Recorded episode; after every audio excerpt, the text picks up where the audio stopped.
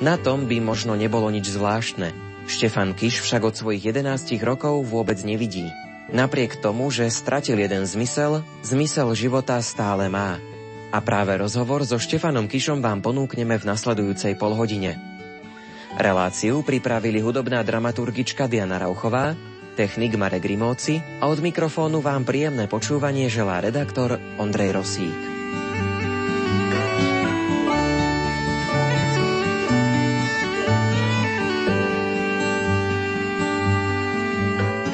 Sedíme v byte Štefana Kiša v Nových zámkoch. Ty si sa narodil v roku 1977 ako zdravé dieťa.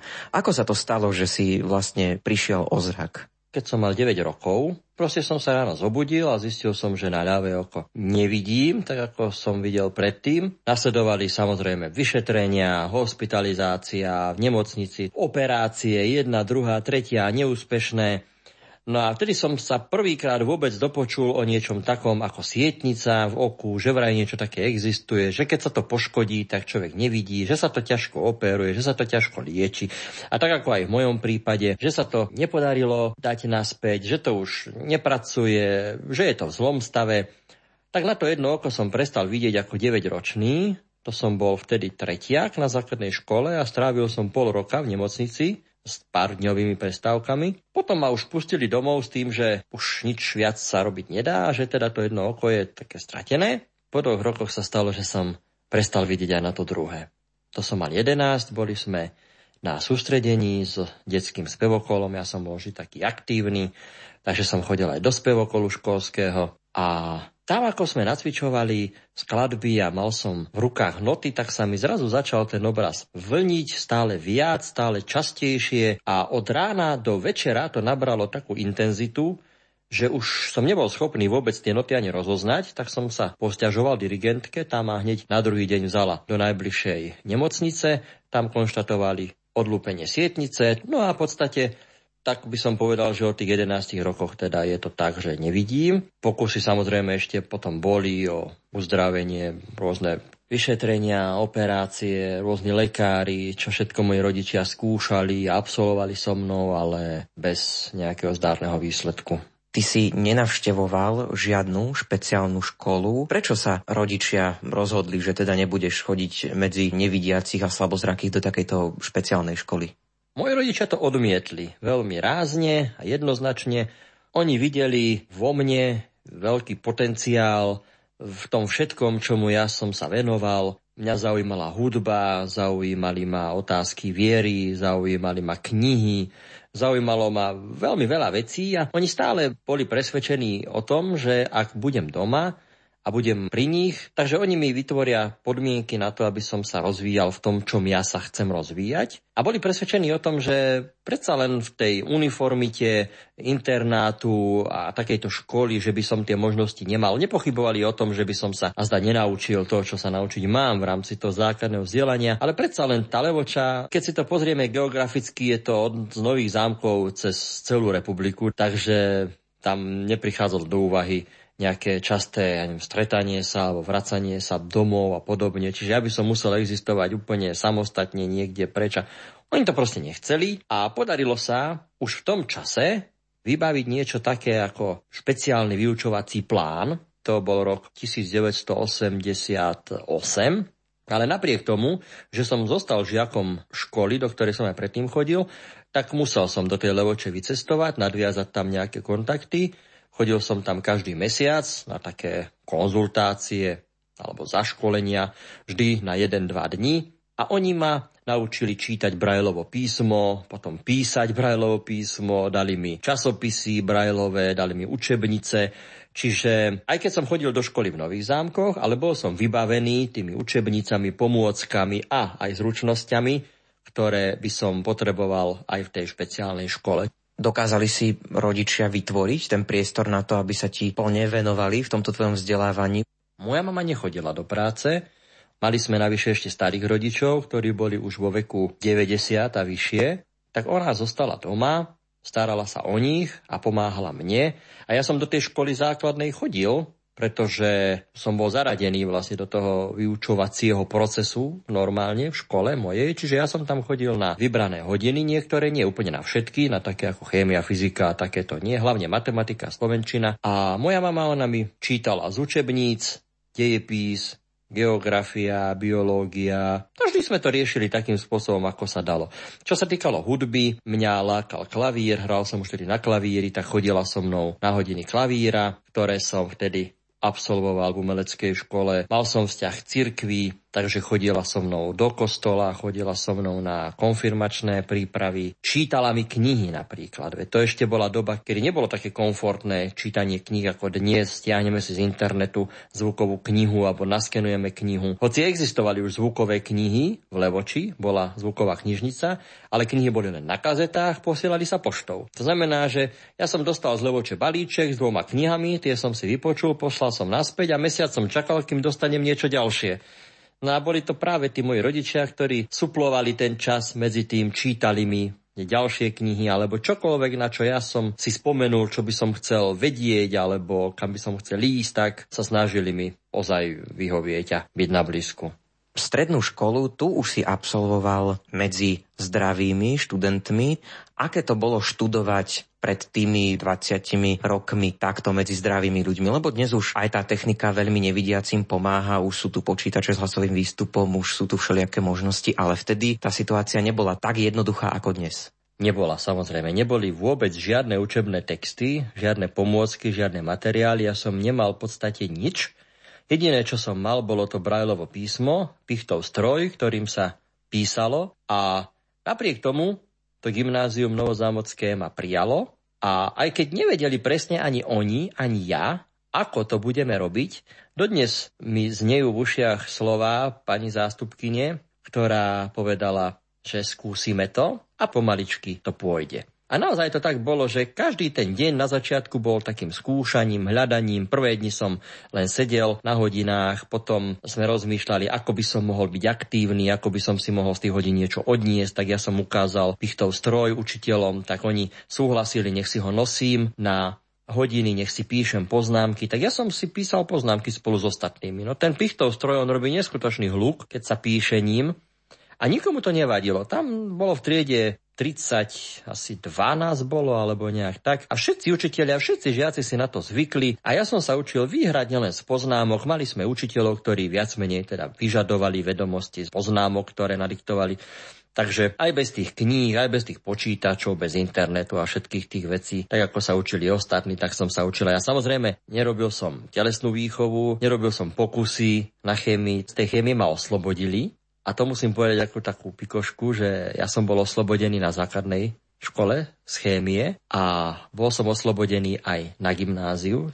Ale aj tak ma to dobehlo v živote, lebo som si potom vzal za manželku učiteľku chémie.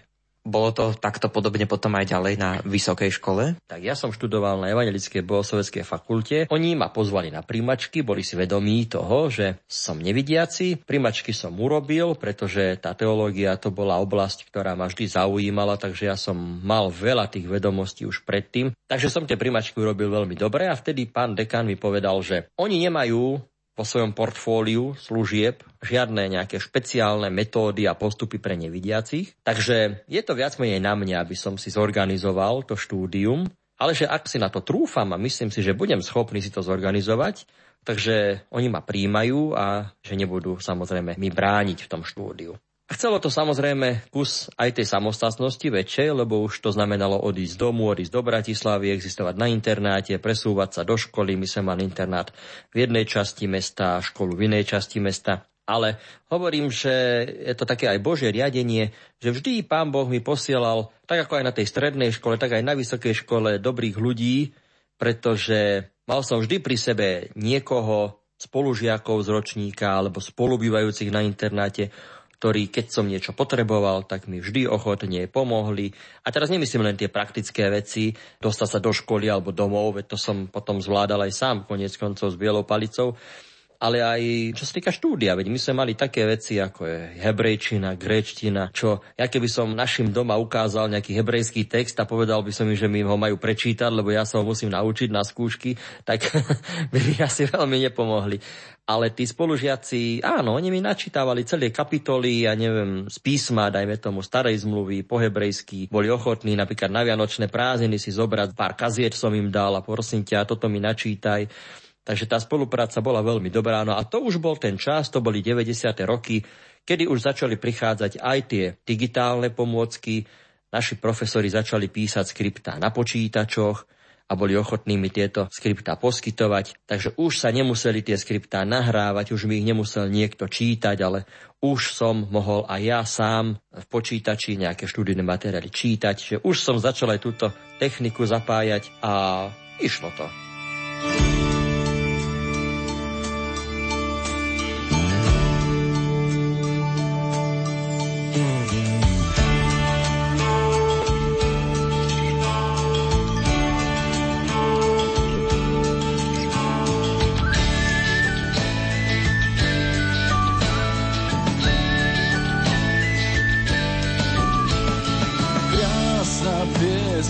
letí svetom, dospelými všetkým deťom. Nad Betlemom hviezda žiarí, radujme sa veľký malý. Ja tu krásnu pieseň čujem, prišiel pán k nám, je šťastný deň. Sláva Bohu na výsostiach, zaspievajme haleluja. Diabol je už obstavený, v kúte sedí znechutený. Sláva Bohu na výsostiach, zaspievajme haleluja.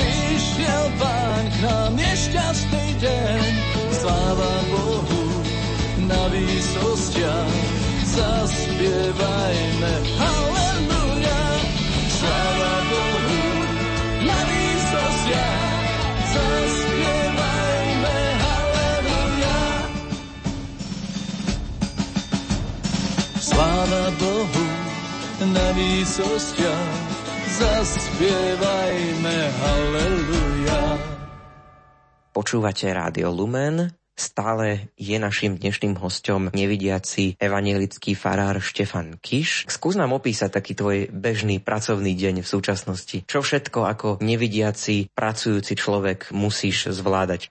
Momentálne nie som farárom takým tým klasickým v cirkevnom zbore, hoci bol som, pôsobil som 4 roky ako kaplán v Krupine, kde naozaj tou mojou hlavnou náplňou boli tie duchovné aktivity. Mal som v nedelu služby Božie, cez týždeň, biblické hodiny, mládeže, rôzne tieto stretnutia, kde všade bolo treba výklady, témy si pripravovať, viesť tie akcie nejakým spôsobom.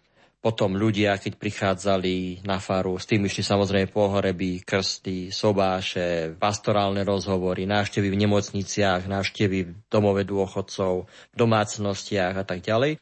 Teraz je to troška iné, lebo už 10 rokov asi pôsobím na ústredí cirkvy, takže som stále duchovný, ale som z časti aj úradník, takže raz je to o tom, že treba dávať dokopy, korigovať texty do knihy. Raz je to o tom, že treba objednať nejaké štúdio a realizovať nahrávku. Raz je to o tom, že treba zabezpečiť nejaký hotel, lebo sa bude konať konferencia. A samozrejme, stále ešte sa venujem aj tej duchovnej práci.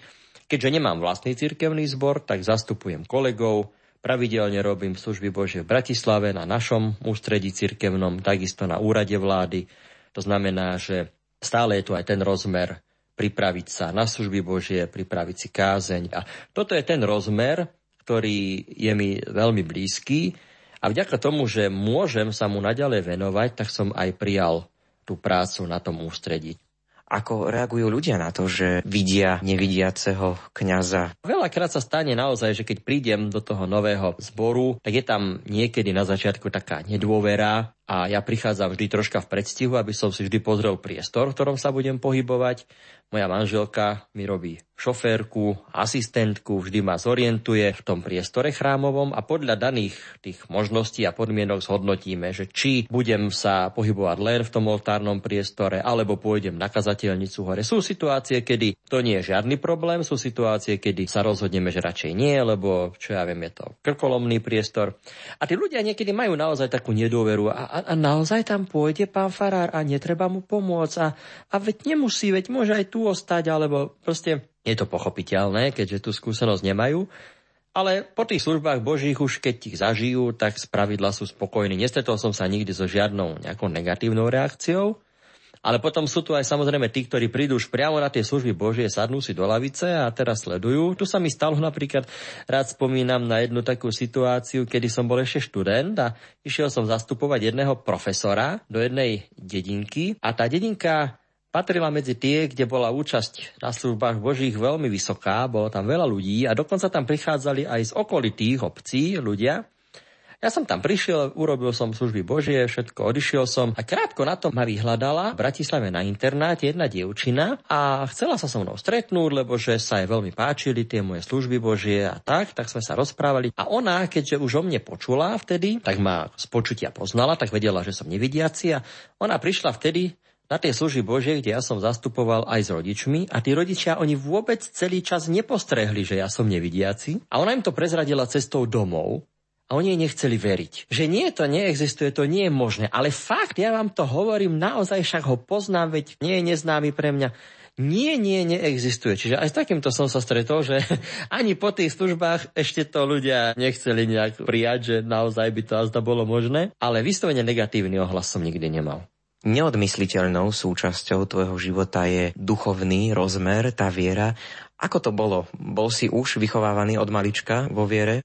Áno, patril som medzi tie deti šťastné, ktoré naozaj toto príjmali od malička. Už začias toho hlbokého socializmu ma rodičia vodili na vtedy ešte len detské služby Božie, sa to volalo, kde som počúval tie prvé príbehy a Mali sme pani farárku a pána farára, ktorí boli veľmi ľudskí, priateľskí, milí, vedeli s každým veľmi intenzívne pracovať, komunikovať a ľudia ich mali radi. Ja tiež, ako moje detské srdiečko si veľmi získali. Ja som ich ako ľudí, nie ako farárov, ako ľudí veľmi obdivoval a mal rád.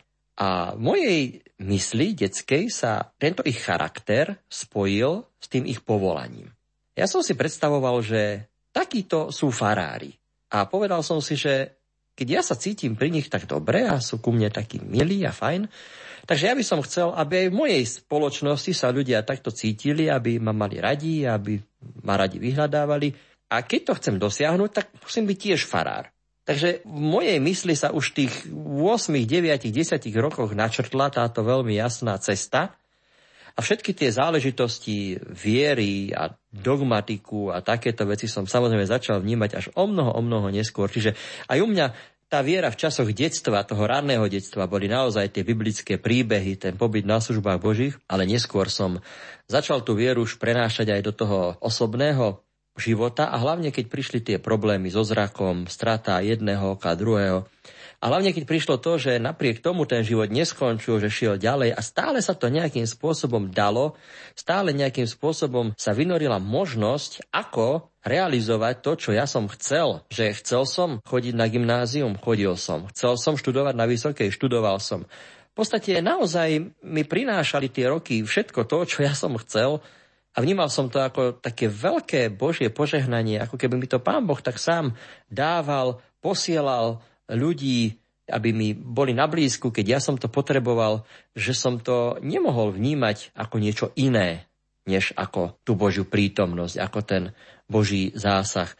A tak sa rokmi tá viera upevňovala a ten vzťah s Pánom Bohom, takže potom, keď to celé bolo korunované tým, že som stretol úžasnú manželku a získal rodinu, po ktorej som vždy túžil, lebo ja som bol vždy rodinný typ a pán Boh nás obdaroval aj detičkami, tak už som si povedal, že keď mi to všetko pán Boh dal napriek tomu, že prišli aj tie zdravotné problémy a tak, tak naozaj to nemôže byť proste nejako, nejako inak a ten vzťah naozaj máme veľmi dobrý. Keď si tak hovoril o tom všetkom, ako to bolo s tou vierou, tak to pôsobilo veľmi pozitívne, možno až pre niektorých ľudí tak neuveriteľne.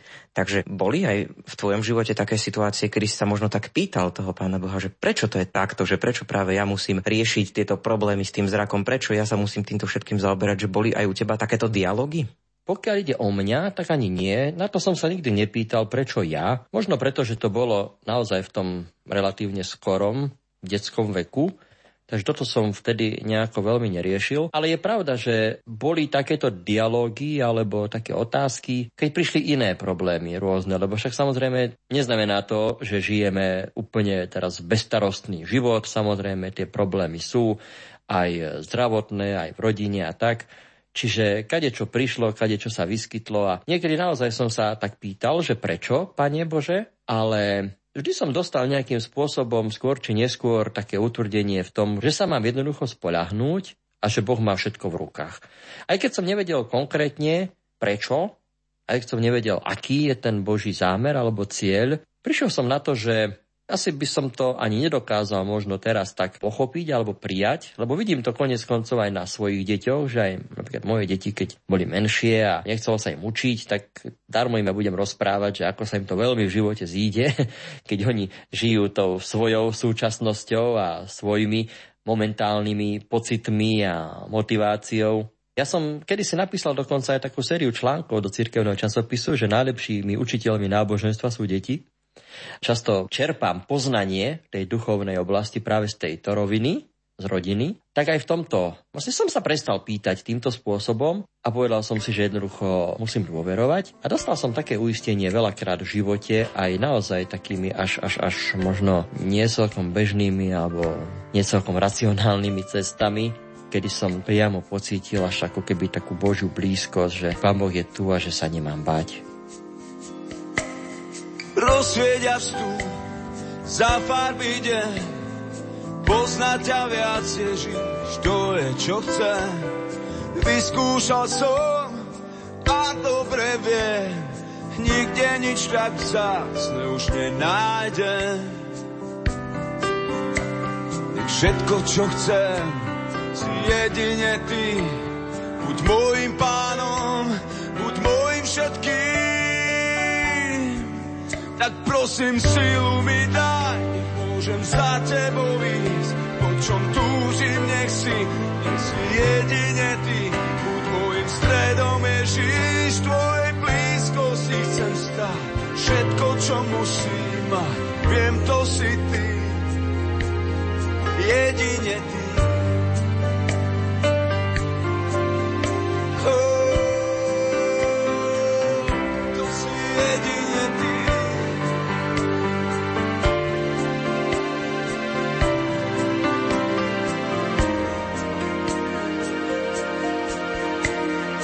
Rozsvieť a vstup za farby deň. Poznať ťa viac, Ježiš, to je čo chcem. Vyskúšal som a dobre vie, nikde nič tak vzácne už nenájde.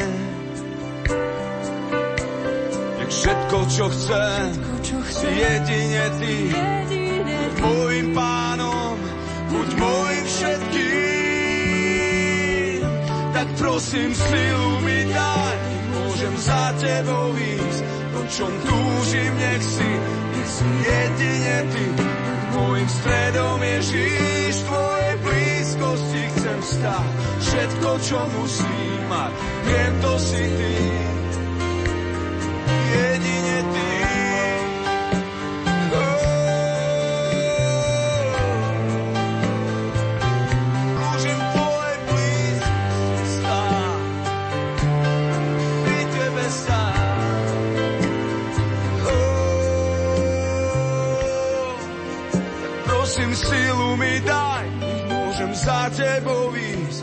Čom túžim, nech si, nech si jedine ty.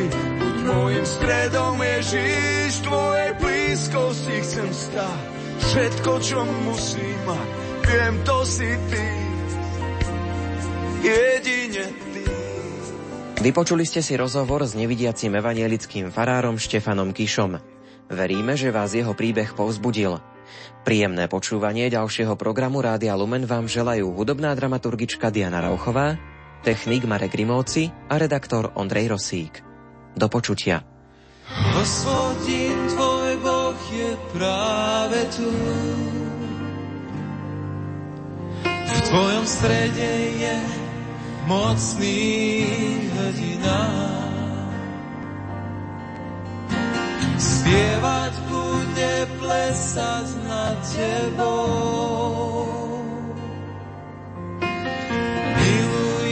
Ťa láskou nekonečnou. Hospodin tvoj Boh. Hospodin tvoj Boh je práve tu. V tvojom strede je mocný hrdina. Spievať bude plesať nad tebou.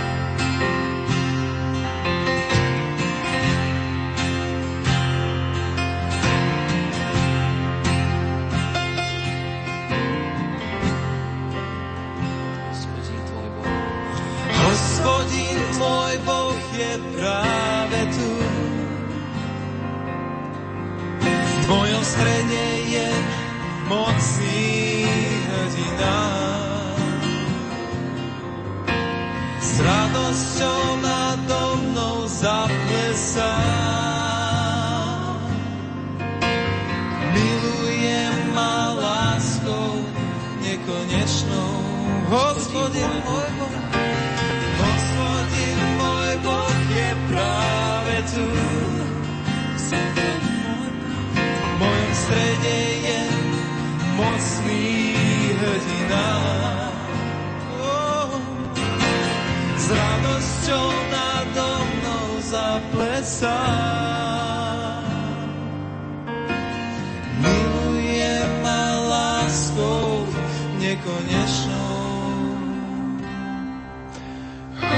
Hospodin tvoj Boh je práve tu. Hospodin tvoj Boh je práve tu. Hospodin tvoj Boh je práve tu. Mm, Hospodin tvoj Boh je práve tu. Hospodin môj Boh je práve tu.